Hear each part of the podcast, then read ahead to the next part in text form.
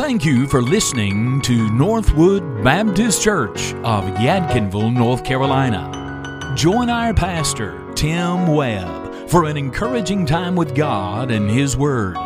Northwood Baptist Church is a place where the Bible is passionately preached and practiced, and where you are always welcome. So stay tuned for a practical message for your life as we enjoy the abundant life that Jesus Christ offers to all.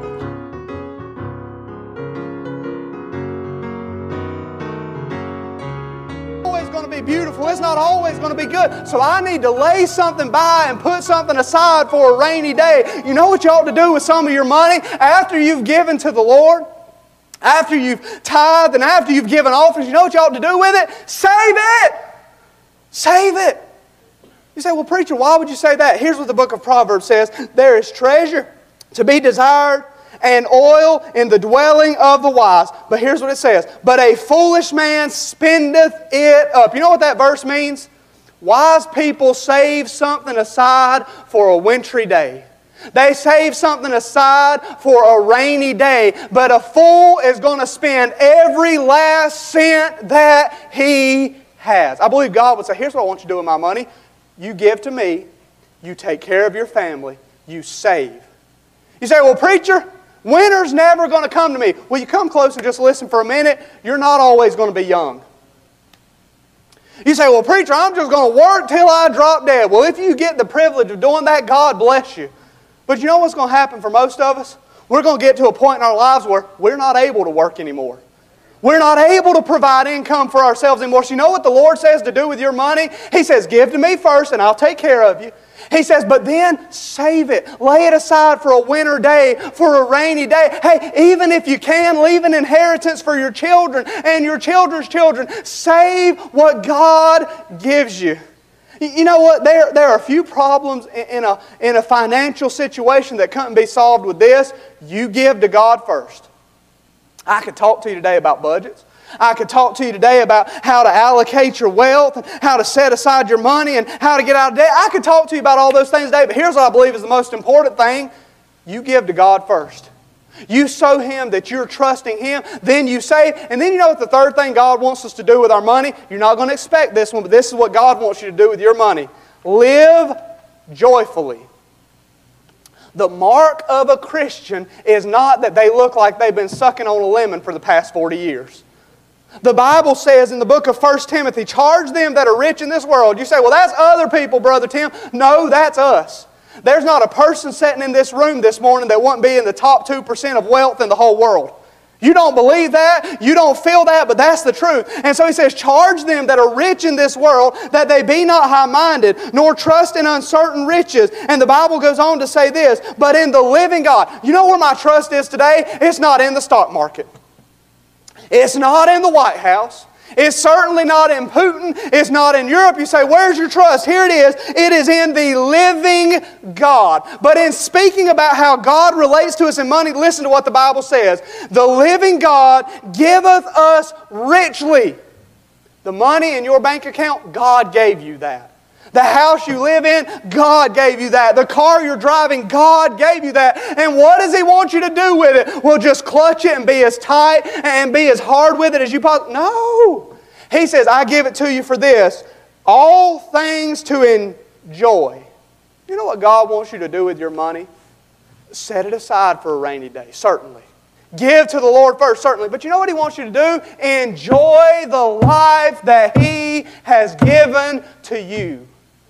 Take a vacation every now and again. Enjoy a good meal every now and again.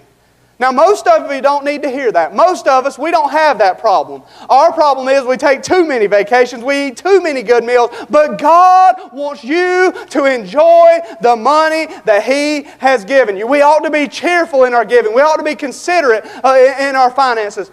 Let me say, I need a dollar. I need a dollar. Anybody got a dollar? Hold your hand up. If anybody's got a dollar, I need some help. Anybody got a dollar? I need a dollar. Somebody help me. Okay, Levi, come here. You got a dollar? That's good. Come here, help me. Help me real quick.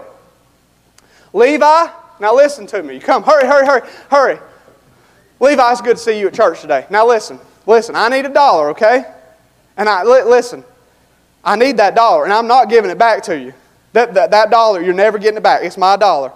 You still want to give? Did you see that? You, okay, sounds good to me. You see the kind of role this young man has? Thank you, Levi, for that dollar. You know something? He seemed awful happy about giving that to me, didn't he? You know why?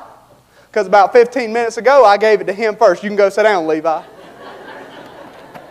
I gave him $10. I said, if you'll give me $1 back and you'll smile about it, you can have the other nine. There's somebody that knows a good deal when they see it. Do you know what most of us are doing? It's my dollar. My dollar. And the Lord says, Yeah, I just want you to give me 10% of it. It's my dollar. This is mine. And we just about rip it in half when we go to the offering plate instead of boogieing on down and giving it to the Lord. Consider the Lord. What does He want you to do with your money? Next, and, I, and we're almost to the end, I want you to consider how you handle God's money. Let's handle God's money certainly cheerfully and certainly considerately. But then let's, let's look just for a moment. Why don't we handle God's money that way? I want to give you three reasons quickly. Number one, distrust. We say, you know what, I would give, but I just don't know where my money's going. I just don't know if I can trust what's happening with my money. Can I give you a strong recommendation?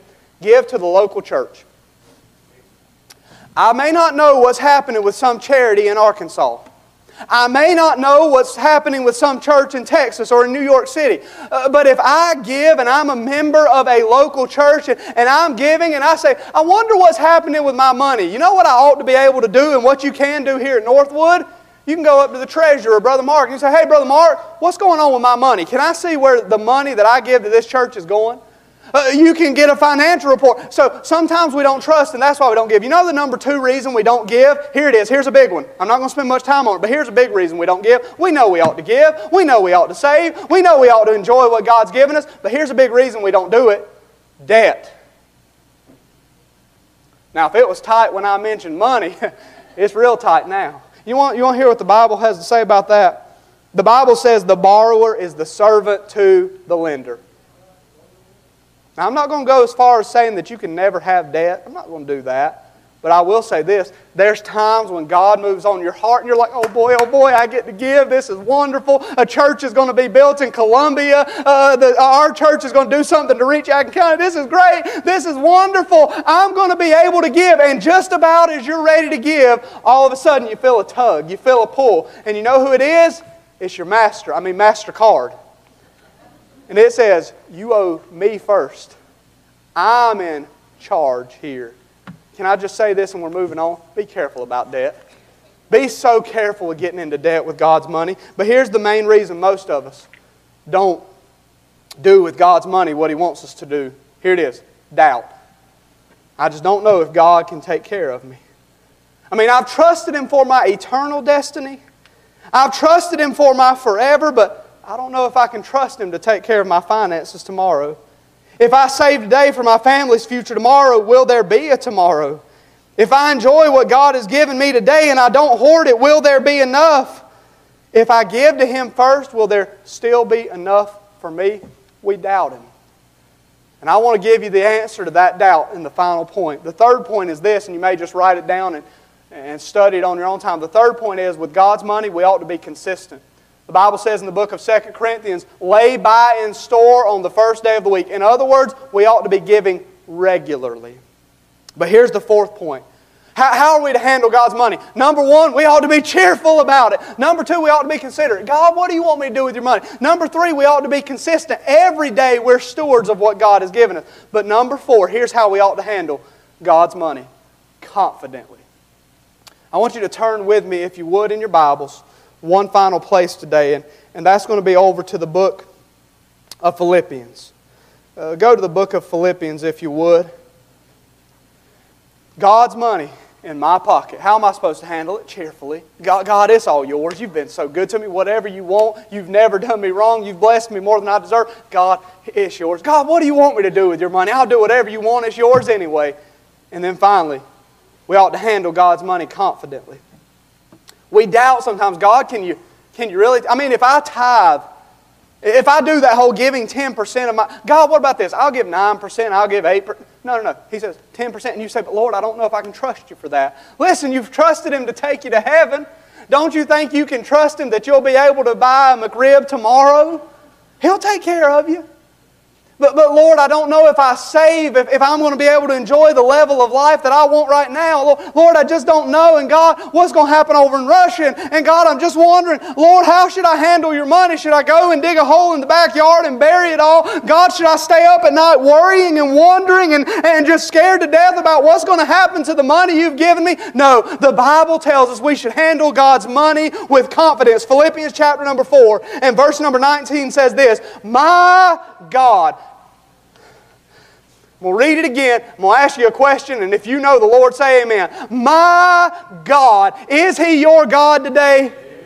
My God shall supply A L L all your need according to His riches in glory. I've got money invested for my retirement. I've got to be honest about it. Right now is a good time to buy. Uh, things are a little unsettled in the world. It's a, it's a good time to buy. But you know what? Honestly, you can look back at the trends and the history, and, and basically the trends will say this if you'll stay in the market long enough, you'll get your money back and then some. But as I look out at the world, I think, now, Lord, I'm going to invest my money. I'm going to put it in there. But God, and, and I hope what I'm getting ready to say is wrong, but God, I don't know if we're getting ready to go into a war like we've never seen in this world. God, I don't know, is there even going to be a United States of America when I'm an old man, when my daughter's. God, what, I don't know how things are going to turn out. And there's a lot of uncertainty in the market, there's a lot of uncertainty in the political world, but hear me and hear me well. There is no uncertainty in heaven. God is still on His throne, and He will supply all your need according to His riches in glory as you honor Him first. As you live by His principles. You say, Preacher, I don't know what's going to happen in Ukraine. I'm praying about that. I promise you I am. You ought to be. I don't know what's going to happen, neither do I. But the Bible says this I have been young, and now am I old. And yet have I not seen the righteous forsaken, nor his seed begging bread. The psalmist said, The Lord is my shepherd, I shall not want. Here's the way Billy Kelly said it. How many of you remember Billy Kelly? Man, he was a preacher. And he was a big man, too, wasn't he? I don't know, Brother Kelly, three, four hundred pounds. I don't think I'm exaggerating. Here was his interpretation of the verses I just read. If the whole world is starving and there's only one loaf of bread left in this world, my Heavenly Father has promised me that I'm going to be at one end of it gnawing on it. God's going to take care of you as you honor Him as you live by His principles. You say, well, well preacher, what's going to happen in the stock market? Oh, I don't know. You say, well, preacher, what's going to happen in the world of situation? I don't know, but I do know this. Thank you for listening today. This program has been brought to you by the generosity of the Northwood Baptist Church family. Our church loves Jesus, and Jesus loves you. You can hear today's message in full by searching for Northwood Baptist Church on YouTube. You can share this program with others on Spotify, Apple Podcasts, or wherever you listen. Make plans to be our guest in Yadkinville, North Carolina very soon for any and all of our services. You'll locate our church by going to 1309 Northwood Church Road. There, you'll enjoy a friendly welcome, encouraging music, and a practical message from the Bible. There is a place for you and your family at Northwood. For more information, visit northwoodbaptist.us or you can call us at 336 677 3781 or drop us a note at P.O. Box 1637, Yadkinville, North Carolina 27055. Until next time, from Pastor Tim Webb and the Northwood Baptist Church, God bless you and keep looking up.